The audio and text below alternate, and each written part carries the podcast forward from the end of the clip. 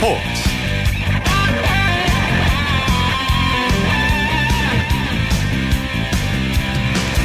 안녕하십니까. 일요일 스포츠 스포츠의 아나운서 이재성입니다. 메르스 사태로 인한 불안감이 확산되면서 주말에 외출을 삼가고 집에서 보낸 분들 많으셨을 텐데요. 하지만 메르스 사태에도 불구하고 대부분의 스포츠 경기는 그대로 열렸습니다. 아무래도 스포츠 경기가 우리의 긴장감을 조금이라도 풀어준 것 같, 같은데요 남자 배구 대표팀이 월드리그 예선 한일전에서 전날의 패배를 서력했는데요. 대표팀은 수원에서 열린 대회 대륙간 라운드 6차, 전 에서 일본의 세트스코어 3대 0으로 완승을 거뒀습니다. 그리고 여자 축구 대표팀이 캐나다에서 열리고 있는 월드컵에서 코스타리카와 2대 2로 비겼습니다. 아, 이 무승부라서 사실 조금은 아쉽긴 해요. 그래도 우리 대표팀 월드컵 본선에서 사상 처음으로 승점을 획득했는데요. 잠시 후에 축구 전문 기자와 함께 여자 축구 대표팀의 활약상을 자세하게 살펴보겠습니다.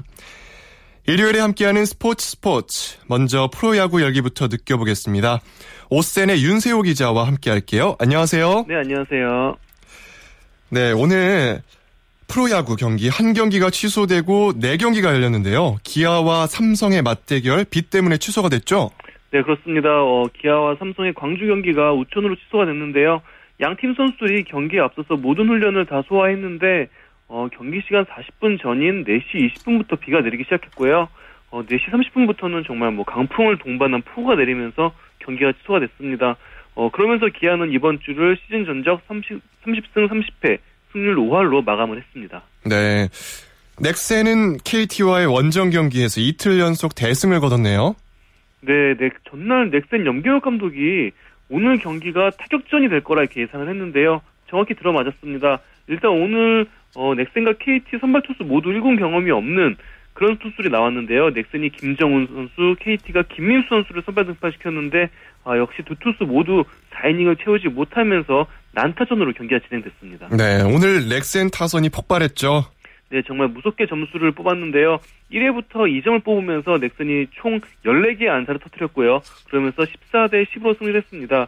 어, 문우람 선수가 홈런 포함 안타 3개, 김하성, 박헌도, 김민성 선수도 멀티히트로 맹활약을 했습니다. 그래도 KT 또한 마냥 끌려가지는 않았는데요. 6회 윤요섭 선수가 2점 홈런을 쳤고요. 8회 마르테 선수의 3점 홈런으로 넥센은 4점 차까지 추격을 했습니다. 하지만 경기 중반에 KT가 마운드가 무너지는 것을 극복하지는 못했습니다. 네. 어, 특히 넥센의 서건창 선수는 부상에서 돌아온 뒤에 첫 안타를 쳤네요. 네, 전날 서건창 선수가 마침내 복귀를 했는데요. 오늘은 4회 초에 또 대타로 나서서 자전 안타를 쳤습니다. 넥센이 서건창 선수를 비롯해서 참 여러 선수들이 부상으로 빠졌는데도 음, 그래도 변함없이 강한 공격력을 유지했거든요. 서건창 선수가 돌아온 만큼 올 시즌에도 넥센의 공격력은 정말 막강할 것 같습니다. 네, 이번에는 롯데와 SK 경기 알아보겠습니다. 5연패 늪에 빠진 롯데가 연패를 끊었나요? 네, 롯데가 정말 최악의 일주를 보였는데요. 네. 오늘은 SK를 1대 0으로 꺾고 5연패에서 탈출을 했습니다. 음, 네. 롯데 타선이 좀 힘이 빠졌는데 선발 투수인 린드블럼 선수가 구세주 역할을 했어요. 네, 오늘 올 시즌 롯데 1선발 에이스라고 할 수 있는 린드블럼 선수인데요. 오늘 어, 한국 무대 첫 완봉승을 기록하면서 연패 탈출의 선봉장 역할을 했습니다. 어, 총 119개의 공을 던지면서 안타 3개만을 허용했는데요. 린드블럼 선수가 지난 화요일에도 마운드에 올랐었거든요. 4일 휴식 후에 등판을 했음에도 불구하고 정말 철인다운 모습으로 롯데의 승리를 이끌었습니다. 네. 어, 비록 SK가 지긴 했지만 SK의 선발 투수인 박종훈 선수는 롯데 킬러 역할을 제대로 했죠. 네, 박종훈 선수도 롯데 타선을 꽁꽁 묶었는데요. 사실 지금 박종훈 선수가 팀의 다섯 번째 선발 투수로 나, 나서고 있는데도 불구하고 자기 역할을 나름대로 충분히 해주고 있어요. 어, SK가 비록 오늘은 졌지만 최근 선발진이 좀 안정세를 찾고 있고요. 어, 그런 만큼 타선에 좀 힘만 붙는다면은 SK도 상위권을 노려볼 수 있을 것 같습니다. 네. 어, 부진을 거듭하던 삼성의 장원삼 선수는 끝내 1군 엔트리에서 빠졌네요. 네, 결국 장원삼 선수가 2군으로 내려갔는데요. 네. 어, 류중일 감독은 오늘 장원삼 선수로 하여금 좀 무너진 밸런스를 되찾게 하겠다고 하면서 어, 장원삼, 장원삼 선수가 일단은 경산에 있는 BB아크에서 시간을 두고 컨디션 회복에 전념할 예정입니다. 네. 한화는 LG와의 주말 3연전을 위닝 시리즈로 장식했죠. 네, 한화가 오늘 LG와의 대전구장 경기에서 8대 2로 승리를 했는데요. 이로써 한화는 올 시즌 역전승만 22번째를 기록을 했습니다. 네, 오늘 사실 수훈 선수를 꼽기 힘들 정도로 고른 활약을 했다고 하는데 어땠나요? 네, 어제 이어서 참 고른 선수들이 오늘 한화의 승리를 이끌었는데요. 네. 일단 선발 투수인 탈보트 선수가 퀄리티 스타트를 기록하면서 선발승을 올렸고요. 윤규진 선수는 7회부터 9회까지 3이닝을 가볍게 소화, 소화하면서 세이브를 또 올렸습니다. 어, 두 투수로 마운드를 완벽하게 운영을 했고요. 타선에서는 안타 13개가 나왔는데 이용규 선수가 안타 4개, 정근우 선수는 안타 3개, 강경학 선수도 안타 2개를 치면서 1번 타순부터 3번 타순까지가 쉴 틈 없이 대폭발을 했습니다. 네, 특히 이용규 선수 같은 경우는 개인 통산 1,300안타를 돌파했다고 하는데 대단합니다. 네, KBO 리그 역대 39번째로 네, 1,300안타의 주인공이 됐는데요. 이용규 선수의 최근 페이스가 정말 무섭거든요. 오늘도 뭐 안타 4개를 치긴 했지만 이대로라면 이용규 선수가 한때 국가대표 1번 타자로 맹활약을 했잖아요. 그때의 네. 모습을 완벽히 되찾았다고 할 수 있겠습니다. 음, 어, 이번에 한화의 이 상승세가 좀 심상치 않은데 아니 한화는 어떻게 이렇게 무서운 팀으로 변했나요? 이거 왜 이런 거죠? 네, 사실 한화가 5월 말에 좀 주춤했었거든요. 네. 5월 승률도 어, 좀 위기였고요. 그럼에도 불구하고 다시 지금 올라선 거는 윤규진 선수가 어, 제 확실한 100% 컨디션으로 복귀를 하면서 불펜진의 안정을 다시 가져왔고요. 그러면서 권혁 선수에게 지나치게 쏠렸던 부담을 이제 윤규진 선수로 인해서 좀 덜게 됐습니다. 게다가 지금 탈보트 선수가 1선발 에이스다운 그런 모습을 보여주면서 상승세를 타고 있거든요. 이렇게 마운드도 안정됐고 정근우 선수도 지금 살아나면서 음, 투타가 다시 또 조화를 맞추고 있습니다. 네. 어, 오늘 NC와 두산의 경기는 어땠나요? 네, 두산이 NC를 6대 2로 꺾고 네, 승리를 거뒀습니다. 두산의 홍성흔 선수가 오늘 대기록을 달성했죠? 네, 홍성은 선수가 정말 KBO 리그 역사를 또 새로 썼는데요. 우타자 최초로 2,000안타를 달성했는데 어, KBO 리그 역대 통산 다섯 번째로 2,000안타 달성자고요. 앞서 말씀드렸지만 오른손 타자로는 홍성훈 선수가 최초로 또 2,000안타를 기록을 했습니다. 네, 오늘의 승부처는 어디 있다고 보시나요? 네, 두산이 경기 중반에 어, NC한테 빼앗겼던 흐름을 다시 가져왔거든요. 어, 3회 말부터 음, 3점을 올리면서 오재원 선수의 자중한 적시타로 3점을 올리면서 역전을 했고요. 어, 5회 말에는 또 양의지 선수의 솔로 홈런으로 또 한 점을 더 달아났습니다. 그리고 세기를 세기를 박은 게 8회 말이었는데요. 네, 정진호 선수가 2타점 2루타를 치면서 6대 1을 만들면서 네, 승부가 두산 쪽으로 급격히 기울었습니다. 네, 이번에는 해외파 선수들 소식 한번 살펴볼게요. 그동안 침묵을 지키던 미국 프로야구 텍사스의 추신수 선수가 어, 오늘은 맹활약을 했네요. 네, 오늘 추신수 선수가 미네소타와의 경, 홈 경기에서 4타수 3안타 3타점 1볼넷으로 맹활약을 했는데요. 네, 정말 뭐 거의 완벽에 가까운 그런 타격을 보여줬습니다. 어, 그러면서 추신수 선수가 텍사스의 11대 7 대승을 이끌었는데 경기 후에 추신수 선수가 정말 뭐 자신이 봐도 어, 100% 만족할 수 있는 그런 경기였다 이렇게 얘기할 정도로 완벽한 활약이었습니다. 네, 오늘 소식 고맙습니다. 네, 감사합니다. 지금까지 프로야구 소식을 비롯한 국내외 야구 소식에 요센의 윤세호 기자와 함께했습니다. 이어서 국내외 축구 소식 살펴볼게요. 중앙일보 박린 기자와 함께 하겠습니다. 안녕하세요. 네, 안녕하세요. 네, 제가 프로그램 시작할 때 간단하게 말씀드렸는데 한국 여자 축구 대표팀이 피파 월드컵 본선에서 무승부를 기록했어요. 이게 이길 수도 있었는데 비겨서 좀 아쉽네요. 아, 네, 맞습니다. 그 우리나라 여자 축구 대표팀이 오늘 캐나다 몬트리올에서 그 코스타리카와 여자 월드컵 조별리그 2조 2차전을 치렀는데요. 그 우리나라 아쉽게 2대 2로 비겨서 1무 그 1패로 조 최하위에 그쳤습니다. 네. 그래도 우리 대표팀 월드컵 본선에서 사상 처음으로 승점을 획득하긴 했어요. 네, 맞습니다. 그 우리나라 여자 대표팀이 2003년에 미국 여자 월드컵에 첫 출전해서 그 3전 전패를 당했는데요. 이번에 12년 만에 본선 무대를 밟아서 역대 본선 5경기 만에 첫 승점을 따냈고요. 그 우리나라 남자 대표팀의 경우에는 그 1954년 스위스 월드컵에 첫 출전해서 네. 1986년 어, 멕시코 월드컵에서 불가리아와 비겨서 첫 승점을 따기까지 32년이 그 걸렸습니다. 네. 아, 이 첫 승을 눈앞에 두고 동점골을 허용해서 더 안타까웠는데 그 상황을 좀 설명해 주시겠습니까? 네, 그 우리나라는 전반 17분에 선제골을 내줬는데요. 그 4분 뒤에 지소연 선수의 페널티킥 동점골에 이어서 어, 전반 25분에 정갈 선수의 헤딩 역전골로 그 승리를 눈앞에 뒀었는데요. 하지만 후반 44분에 그 통안의 동점골을 내주면서 그 땅을 쳤습니다. 네. 어, 이번에 지소연 전가을 선수가 골을 넣었죠. 어, 전가을 선수의 헤딩슛이 정말 멋있었는데 특히 이 골을 터트리고 나서 윤덕여 감독에게 달려가서 폭 안기는 모습이 인상적이었습니다. 네, 그 전가을 선수가 키가 162cm인데요. 네. 오늘 7cm 큰 선수를 상대로 그 감각적인 헤딩골을 터트렸고요. 네. 그 말씀하신 대로 그 박지성 선수가 2002년에 한일 월드컵 때그 히딩크 감독에게 안겼듯이 네. 그 벤치로 달려가서 윤덕여 감독에게 안겼고요. 네. 사실 정가을 선수가 브라질과 1차전에서 그 0대 2로 칠때 그 여러 차례 골 찬스를 날려서 비난을 받았는데 오늘 부진을 씻어내는 활약을 보여줬습니다. 음. 아, 이 지소연 선수 같은 경우는 좀 많이 알려졌는데 그에 비해서 전가을 선수는 잘 모르시는 분들도 있는 것 같더라고요. 한국의 네. 사상 첫 승점을 안긴 전가을 선수에 대해서 어떤 선수인지 설명을 좀 부탁드릴게요. 네, 정가을 선수는 27살이고 현대제철 소속 공격형 미드필더입니다. 그 원래 탁구 선수였는데 팔꿈치를 다쳐서 11살 때 축구를 시작했고요. 어, 지난해 아시안 게임에서 4골을 넣어서 동메달 획득을 이끌었습니다. 그 정가을 선수는 그 숏커트에 귀여운 외모를 지녔는데요. 그 하루에 그 복근 운동을 200개씩 할 만큼 국종으로 어. 알려졌습니다. 그 쇼커트에 또 염색한 머리가 인상적이었는데 네. 어, 지소연 선수 같은 경우는 특히나 어, 누구보다도 아쉬웠을 것 같아요. 경기가 끝난 후 인터뷰에서 무슨 얘기를 했나요?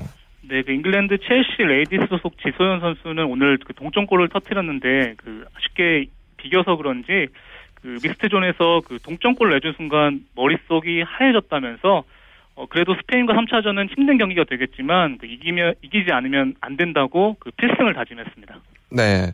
이번에 지소연 전가을 선수 외에도 다른 선수들도 잘했는데요. 특히 눈에 띄는 선수들이 누가 있었나요?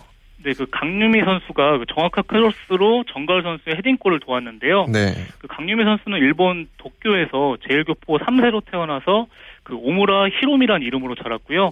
어, 축구가 좋아서 17살에 그 할머니의 나라 한국으로 날아와서 어, 지난 4월에 러시아와 평가전을 통해서 그 A매치 데뷔, 데뷔전을 치른 뒤에 그 태극마크를 달고 첫 월드컵에 출전해서 그 오른쪽 측면에서 좋은 모습을 보여주고 있습니다. 네.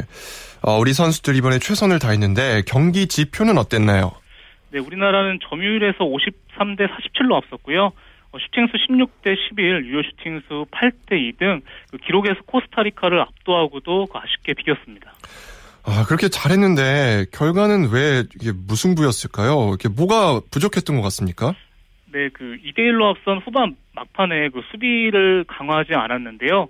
그 윤덕여 감독은 그 조별리그에서 다득점이 중요해서 공격적으로 나갔다고 말했는데 그 아쉬움을 남긴 전략이었다는 평가가 있고요. 어, 또 결정적인 찬스를 살리지 못한 점도 그 아쉬웠습니다. 네.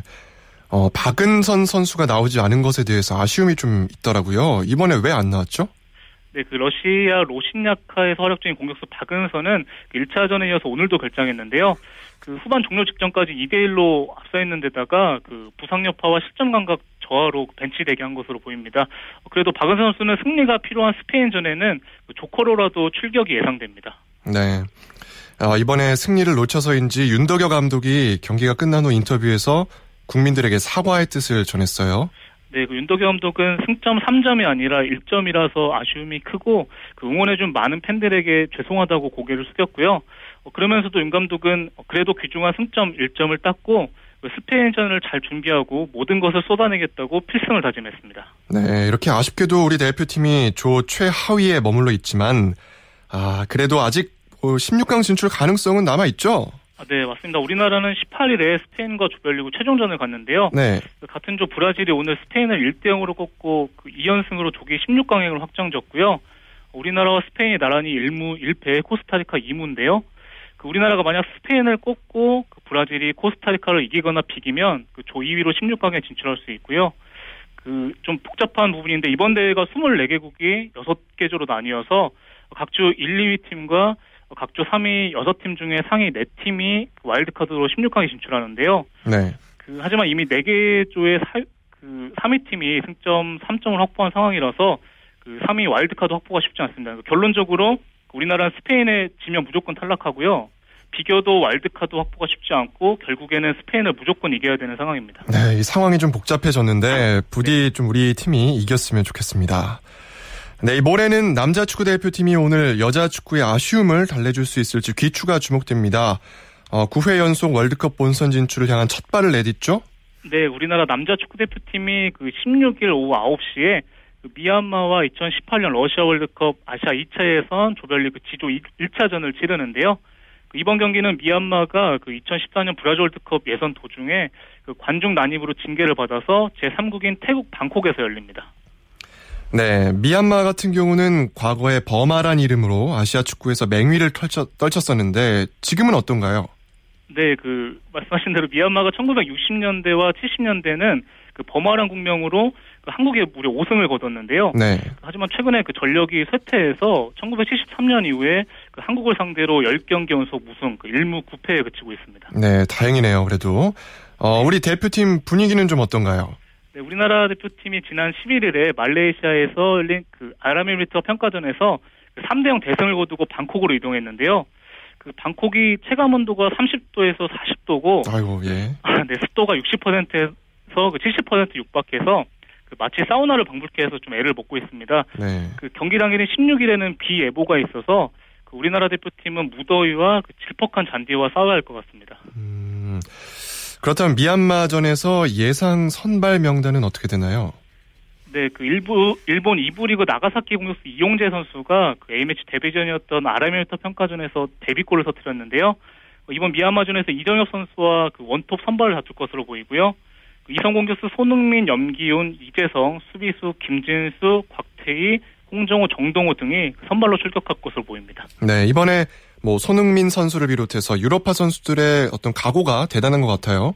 네, 그 이번 대표팀의 유럽파는 그 손흥민을 비롯해서 홍정호, 김진수, 이청용 등 4명인데요. 네. 그 사실 유럽파 선수들이 시즌을 마치고 체력 부담을 안고 있는 상황이고 그 손흥민 선수도 아라메르트와 평가전에서는 그 전반 45분간 슈팅 연계에 그쳤거든요. 어, 하지만 손흥민 선수는 그 미얀마전에서는 100% 컨디션을 보여드리겠다고 그 필승을 다짐했습니다. 네. 어, 이번에는 오늘 열린 K리그 소식 살펴보겠습니다. K리그 클래식은 경기가 안 열렸고 챌린지만 두 경기 열렸죠? 네, 그 프로축구 2부 리그 부천 FC가 고향을 2대 1로 꺾고 4승 3무 7패로 8위로 올라섰고요. 어, 경남 FC와 강원 FC는 오늘 득점 없이 비겼습니다. 네, 오늘 소식 고맙습니다. 아, 네, 감사합니다. 네, 축구 소식 중앙일보 박린 기자와 살펴봤습니다.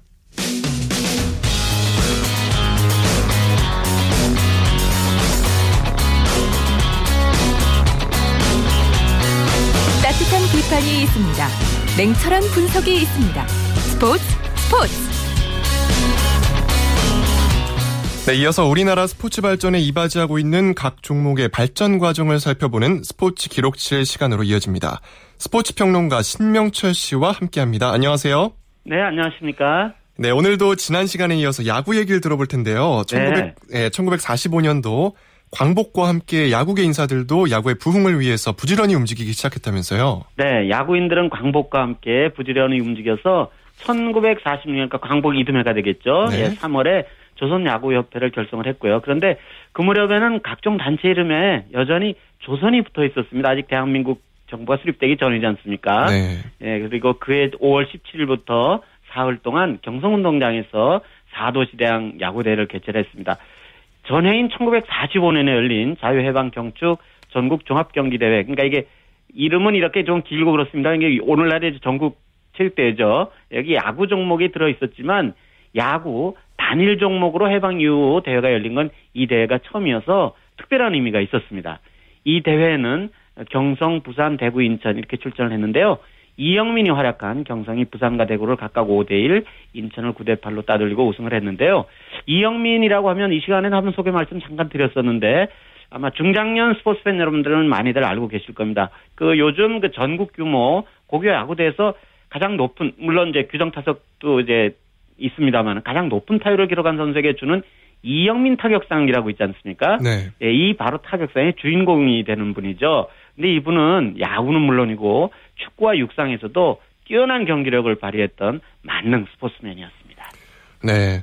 해방이 되자마자 각종 야구 대회가 활발하게 열렸다고 하는데 예, 그 중에서도 뭐 가장 눈에 띄는 대회는 어떤 게 있었나요? 네, 1946년 8월 16일부터 사흘 동안 경성운동장에서 조미 친선 야구 대회가 열렸었는데요. 네. 이 대회는 해방 1주년을 기념하는 사업의 하나로 이 신문사는 이제는 없습니다만은 그 자유신문사가 마련한 그런 대회였는데 우리나라 대표팀, 당신이 조선이라고 했으니까 조선 대표팀이 미 24군단과 경기에서 3대 4로 졌고요. 이건 이제 정식 경기였고 번외 경기가 있었는데 미 31부대, 미 308 부대와 경기에서는 3대 1, 10대 6으로 이겼습니다.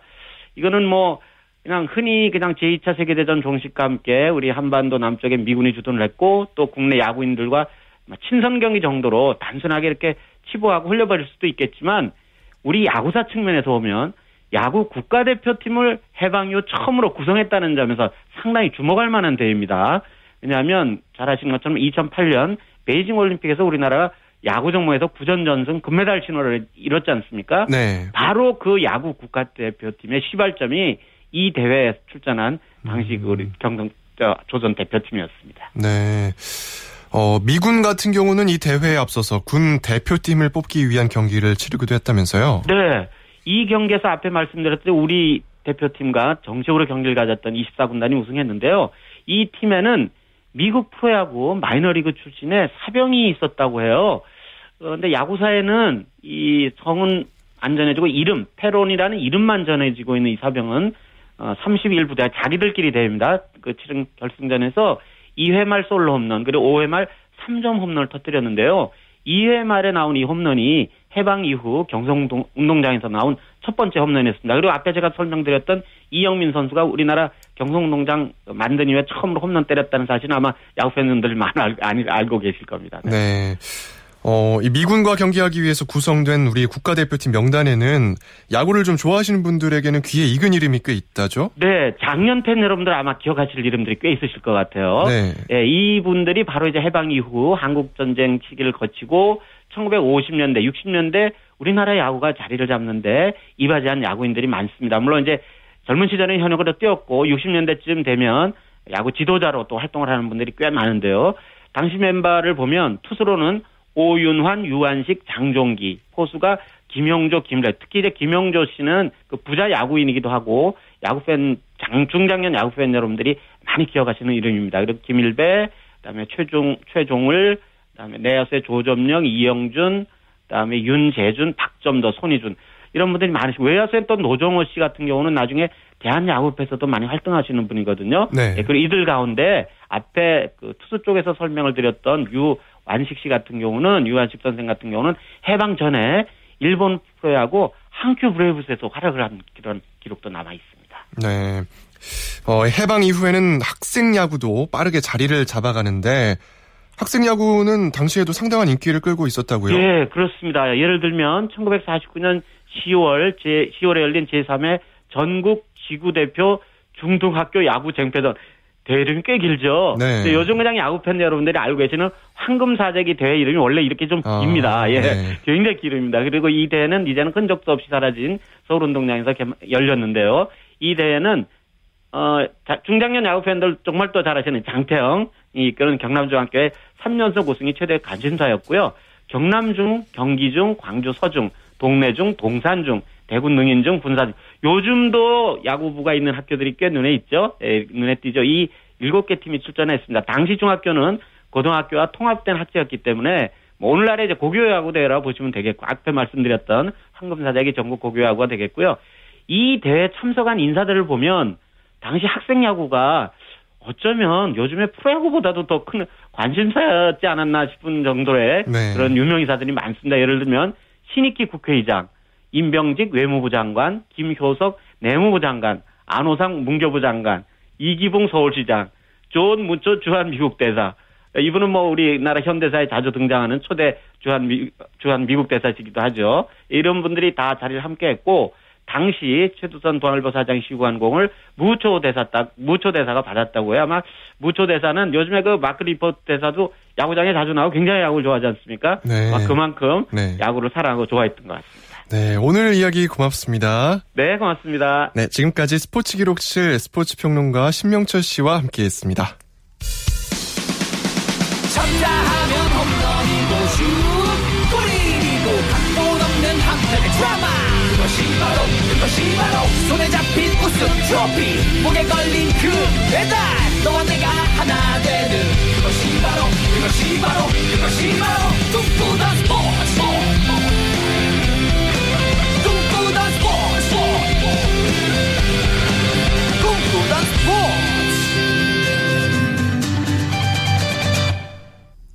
스포츠 뒤에 숨어 있는 즐거움과 노력 그리고 열정을 소개하는 스포츠를 만드는 사람들 시간입니다.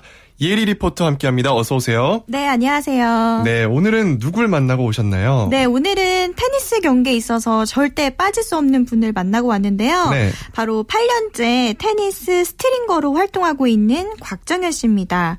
이 스트링거라는 직업을 처음 들어보신 분들도 있을 텐데요. 쉽게 말해서 테니스 대회에서 선수들이 사용하는 라켓을 보면 줄이 있잖아요. 그죠. 네, 이 줄을 스트링이라고 하는데 이 스트링을 선수 개개인에 맞게 줄의 강도를 잡아주는 역할을 하는 사람을 스트링거라고 합니다. 이 스트링거는 라켓에 있는 구멍을 통해서 줄을 넣었다 뺐다 당기고 당기고 이렇게 서로 교차하는 작업을 하는데요. 요즘에는 이 작업을 손과 기계를 이용해서 하고 있습니다. 곽정현 스트- 테니스 스트링거 만나보시죠.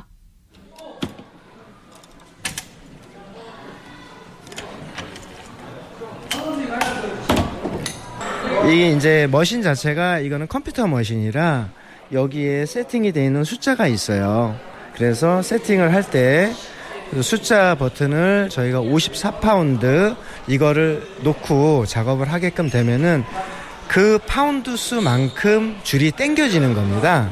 그래서 그 강도가 일정하게 나오게끔 작업을 하는 거죠. 저희가 스트링거로 지금 활동을 한 지는 8년 정도 되고요. 여러 가지 대회를 치르면서 그 노하우도 가지고 있고 경험도 가지고 있어야 되고요. 아, 우리나라에서 제대로 된 스트링 공부를 좀 하고 싶어서 선수들한테 제대로 된 스트링 서비스를 제공을 하고 싶어서 사실은 제 자기 만족이라는 게 좀 있습니다. 아니, 그럼 이 한 라켓당 스트링 작업을 하는데 보통 몇 분 정도 걸리나요? 네, 이 숙련된 스트링거의 경우에는 한 라켓당 15분에서 20분 정도면 작업을 마치는데요.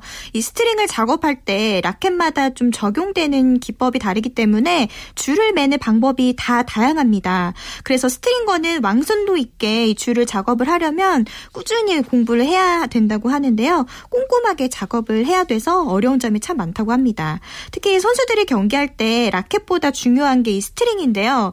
선수들은 이 테니스 경기 전에는 이 스트링 작업을 거쳐야 합니다. 스트링이 제대로 잡혀지지 않은 이 라켓을 가지고 선수들이 경기를 뛰게 되면 원래 자신이 가지고 있는 속도보다 떨어지게 될 수 있다고 합니다. 네, 이 스트링 작업이 음, 생각보다 중요하네요. 네, 그렇죠. 그럼 이 선수들 개개인마다 강도를 다 다르게 설정을 해야겠어요. 네, 그렇습니다. 선수들마다 자기의 근력이 근력에 따라서 스트링 강도를 다 다르게 설정을 하는데요. 기준점이 있는 건 아닙니다. 그리고 곽정현 stringer는 자신이 작업한 이 라켓을 가지고 선수들이 좋은 성적을 거둘 때 참 뿌듯하다고 합니다.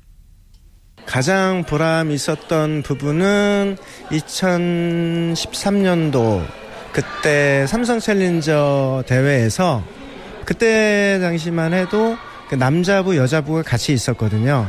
그때 어, 우승을 한 에리카 세마라는 선수가 있어요. 우승을 하고 그 받은 꽃다발을 저한테 고맙다고 가져왔을 때가 가장 보람됐었던 부분이 있었어요. 자기 플레이를 잘할 수 있도록 가장 큰 도움을 줬었던 선생님이라 고맙게 생각을 한다고 그러면서 왔을 때가 가장 보람이 있었던 것 같아요. 어, 저 역시 stringer라는 직업은 생소했는데 우리나라의 경우에는 뭐 이 stringer의 수가 부족하겠어요. 네, 그렇습니다. 우리나라에서 열리는 테니스 대회의 경우에는 국제 대회에 비해서 stringer로 활동하는 분들이 좀 많이 부족하다고 해요. 이 대회 초반에는 예선부터 선수들이 많이 몰리기 때문에 거의 밤을 새면서 작업을 해야 된다고 합니다. 그래서 이 곽정현 stringer는 앞으로 우리나라에서 stringer가 더 많이 생겨서 활동할 수 있었으면 좋겠다 이런 얘기를 하더라고요. 그리고 곽정현 stringer는 큰 목표가 있다고 하는데요. 네. 어떤 목표인지 들어보시죠. 굉장히 자부심을 많이 가지고 있어요. 선수들이 자기가 플레이하는 데 있어서 전혀 거침없이 플레이를 할 수 있게 도움을 주는 것들 그런 것들이 저희의 역- 역할이라고 생각을 하고요. 사실 이 대회에서도 grade가 여러 grade가 있는데 여러 grade 중에서 어, 목표로 삼는 거는 그랜드슬램 stringer가 제 목표입니다. 4대 메이저 대회가 있잖아요. 호주 오픈, US 오픈, 그리고 프랑스 오픈, 윔블던 이렇게 네 개가 있는데 거기에 stringer로서 참여를 해서 제가 진짜 그 top player들 이런 top player들을 제가 직접 스트링 해주는 게 제 꿈입니다. 네, 이 세계에서 열리는 메이저 대회 stringer로 참가를 하려면 한 해에 두 개 이상의 대회를 꼭 참가해야 된다고 하는데요. 그래서 지금 그 목표를 위해서 차근차근 여러 대회에 참가하기 위해서 경험을 쌓아 올리고 있습니다. 앞으로 우리나라를 대표하는 멋진 stringer로 활동해 주셨으면 좋겠습니다. 네, 오늘 이혜리 리포터 수고하셨습니다. 네, 고맙습니다. 네, 스포츠를 만드는 사람들 이혜리 리포터였습니다. KBS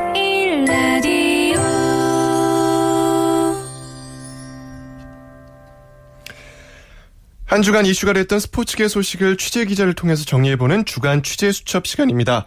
체육단체 통합이 예상했던 대로 난항에 부딪혔습니다. 체육 대한체육회가 지난 9일 임시 대의원 총회에서 체육단체 통합에서 민감한 사항 등을 다시 이사회로 넘기는 결정을 내렸기 때문인데요. 어, 산 넘어 산인 체육단체 통합에 대한 현 단계 문제점과 향후 전망을 분석해 보도록 하겠습니다. 스포츠 서울 고진현 기자와 함께합니다. 안녕하세요. 안녕하세요. 고진현입니다. 네, 대한체육회와 국민생활체육회가 체육단체 통합에 양단체 수장이 사인을 하고 통합을 법률로 결정했는데 어, 대한체육회가 왜 반발을 하는 걸까요? 예, 사실 엘리트 체육을 대표하는 대한체육회는 정부 주도의 체육단체 통합을 줄기차게 반대했는데요. 문제는 수장인 김정행 대한 체육회장이 지난해 11월 26일 엘리트 체육계의 총의를 묻지 않고 통합에 덜 큰 도장을 찍고 오면서 터졌습니다. 여기에 엘리트 체육계의 의사들을 제대로 반영하지 않고 정부가 체육단체 통합을 주도적으로 밀어붙이면서 이상기류가 흘렀고 대한체육회는 이에 대해 강하게 반발하고 있는 것입니다.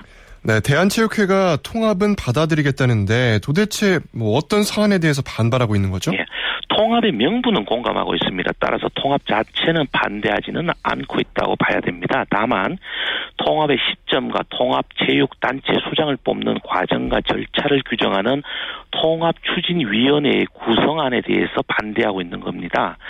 어, 통합을 골자로 한 국민체육진흥법 개정안은 당초 계획인 2017년 2월이 아니라 이 법을 만드는 과정에서 내년 3월까지로 정해졌습니다. 무려 1년이 앞당겨졌는데요. 체육회는 바로 이 점을 문제 삼고 있는 겁니다. 어, 2016년 8월에 열리는 리우 올림픽을 앞두고 통합단체 수장 선거라는 혼란을 야기하는 점은 이해할 수 없다는 게 체육계의 주장입니다.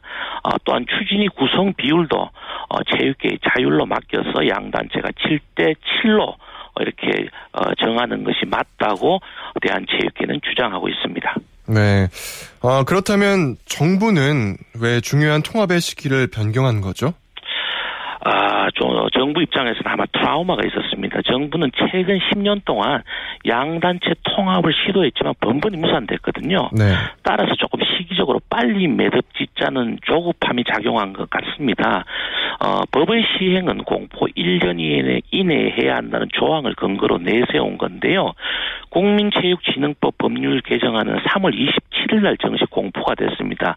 그렇기 때문에 1년 이내로 한다면 바로 이제 어 2016년 3월 26일까지 통합 체육회가 출범돼야 한다는 것이죠. 음, 이 대한체육회는 반발하는데 반면에 국민생활체육회는 조용하다면서요? 예. 왜 그런 거죠? 예, 체육회와 달리 국체회는 통합 과정에서 정부의 안을 사실 100% 수용하는 입장입니다. 네. 사실 이런 점도 체육회의 반발을 불러오는 빌미가 되고 있습니다. 체육회 쪽은 통합이 되고 나면 국체회 강- 강영중 회장이 통합체육회 수장으로 선임될 거라는 의심을 하고 있습니다. 아, 그래서, 어, 통합 준비 구성 비율에 대해서 강하게 반발하고 있는데요. 국체회는 정부와 이 대립각을 세우지 않기 위해 이렇게 정부의 안을 순순히 따르고 있는 것으로 보여집니다. 네. 그렇다면 앞으로 이 체육단체 통합 문제가 어떻게 될 것 같습니까? 아, 지금 같은 경우에는 상당히 어, 논란이 예상이 되고 있는데 가장 합리적인 통합 방안으로 이제 정리가 돼야 될 것 같네요. 바로 정부 주도형의 위로부터의 통합이 아니라 체육계의 자율에 맡기는 게 가장 합리적인 방법인 것 같습니다. 왜냐하면 아래로부터의 자율적인 통합을 바탕으로 해야 통합 이후의 불협화음을 줄일 수가 있거든요. 다만 자율을 주되 체육계의 책임을 부여하는 게 필요한 것 같습니다. 시기적으로도 현행법에 따르면 리우 올림픽을 앞두고 단체를 통합한다는 건 상당히 문제가 있다는 게 체육 전문가들의 공통된 지적입니다. 네. 그렇다면 이 고진현 기자가 봤을 때 가장 합리적인 통합 방안은 무엇일까요? 제가 봤을 때는 합의 정신을 지키는 게 중요하다고 봅니다. 네. 통합의 시점이 2017년도 2월로 미뤄지면서 그다음에 통합 비율이라든가 통합 수장을 뽑는 여러 가지 절차와 방법이 체육계 스스로의 어떤 머리를 맞대고 논의하는 과정에서 결정된다면 향후 한국 체육의 100년 대회가 원활하게 진행될 것 같습니다. 네, 알겠습니다. 감사합니다. 고맙습니다. 지금까지 고진현의 취재 수첩 스포츠 서울 고진현 기자였습니다. 아, 이어서 스포츠 소식 전해드리겠습니다. 전인지 선수가 한국 여자 프로골프 투어 SOL 챔피언스 인비테이셔널에서 2년 연속 정상에 올랐습니다. 전인지 선수는 제주시 엘리시안 골프장에서 열린 3라운드에서 최종 합계 8언더파를 기록해 공동 2위 허윤경과 김보경 선수를 한타 차로 따돌렸습니다. 세계 랭킹 511위인 이소라 선수가 170위인 일본의 오자키리사를 물리치고 NH농협은행 고양 국제 여자 챌린저 단식 우승을 차지했습니다. 이소라 선수는 경기도 고양시 성사 시립 코트에서 열린 대회 마지막 날 단식 결승에서 톱시드의 오자, 오자키리사를 2대 1로 물리치고 정상에 올랐습니다. 2012년과 2014년 총 상금 1만 달러 규모의 서키트 대회 단식에서 우승한 경력이 있는 이소라 선수는 총 상금 2만 5천 달러 챌린저 대회에서는 처음으로 우승을 거머쥐었습니다. 테니스 유망주 이덕희 선수가 가시와 오픈 남자 퓨처스 대회 단식 정상에 올랐습니다. 세계 랭킹 305위 이덕희 선수는 일본 지바현 가시와에서 열린 대회 마지막 날 단식 결승에서 세계 랭킹 475위 마스이 도시히데를 2대 0으로 물리쳤습니다. 네, 오늘 준비한 소식은 여기까지입니다. 내일은 9시 35분에 이광용 아나운서가 재미있는 스포츠 이야기를 준비해서 찾아오겠습니다. 지금까지 저는 아나운서 이재성이었습니다. 스포츠 스포츠